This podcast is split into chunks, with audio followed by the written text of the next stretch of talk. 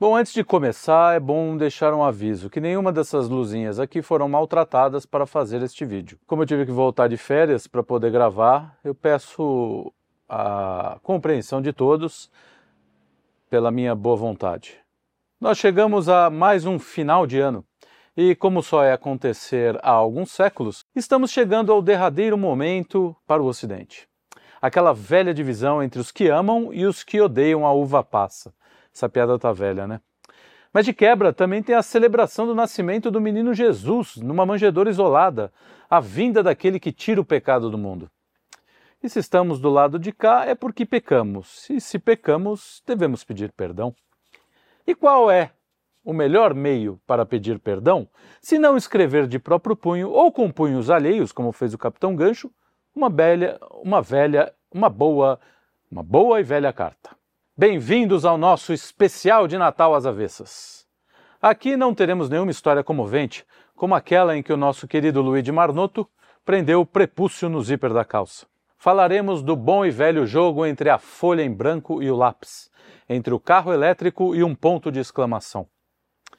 No Natal, as cartas ao Papai Noel são proeminentes. Graças a alguns colaboradores que sempre aparecem por aqui quando não são chamados, tivemos acesso a uma saudável quantidade de missivas que preenchem por hora uma pequena gaveta que fica aqui num dos nossos escritórios. E são o que chamamos de nossa riqueza epistolar. E você? Já enviou alguma carta ao Papai Noel? Já enviou alguma carta a alguém? Alguma mensagem de amor? Um poema num guardanapo? Já recortou as letras de uma revista para fazer um pedido de resgate? Mande para nós e quem sabe a sua cartinha seja lida no nosso próximo especial de Natal anti-horário. Muitas destas cartas que possuímos foram traduzidas para o português vernáculo pelo padre Orozimbo Minhoca, por volta do século XVIII. O padre Orozimbo, cuja trágica história foi contada por Wagner Montes num show de stand-up em Maceió, passou 11 anos cadastrando as cartas que chegavam à sua paróquia com destino ao Polo Norte. Mas essa é só parte do acervo de cartas que possuímos aqui. É só parte. Cartas mais recentes acabaram sendo adicionadas após vasta pesquisa em shoppings de Osasco, Leipzig e Idaho. Idaho. E como conseguimos algumas outras cartas de nosso acervo, será tema para um outro vídeo, mas eu posso adiantar que tem a ver com a ilha de Vanuatu, alguns aristocratas americanos e uma catraca de ônibus. A seleção final ficou a cargo do produtor Daniel Galli, a.k.a. o Kenny Rogers de Estrela do Norte, e deste que vos fala. A primeira carta vem de Friburgo, a antiga. Querido Papi Noel, minha existência se dá no tempo, mas não fora dele. Apesar de estar ainda iniciando o meu estudo sobre a essência do ser enquanto espero o trem, tenho tido dificuldade de fazer cocô.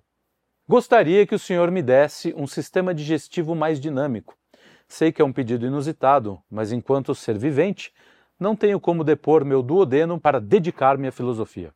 Querido Santa, quero um terno novo e uma assistente nova. Desculpe a grosseria, mas não tive tempo de frequentar a escola. A minha escola foi a rua, e o cano de uma Magnum 44 apontado para minha cabeça foi meu professor. Atenciosamente, Peter Falk. Isso me lembrou uma historinha. Uma história que aconteceu há muito tempo, né? Lá pelos anos 70 que era uma era muito doida, bicho. Nessa época eu editava uma revista dedicada a inspecionar os fenômenos paranormais. Eram histórias de pessoas que haviam tido experiências sobrenaturais, que atravessaram os limites da realidade física.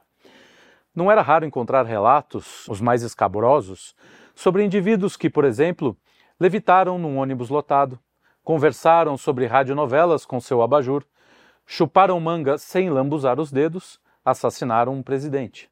A revista durou pouco, mas éramos muito cuidadosos. Tudo com o nobre intento de fazer reverberar as mais modernas descobertas no campo da parapsicologia. A teoria da significação, recém-elaborada, prometia revolucionar o mundo, permitindo até que peixes se tornassem juízes de família, gerentes de banco ou líderes maçons. Eu era muito jovem e queria dar algum sentido à vida de meus pais. Eles viviam reclamando que eu passava o tempo fora de casa trabalhando. Então eu terminei de ler Madame Bovary em 1967 e cheguei à conclusão de que aquela vida em São Paulo era muito provinciana e bucólica para um homem da ciência. E me mudei para Birigui em 1965.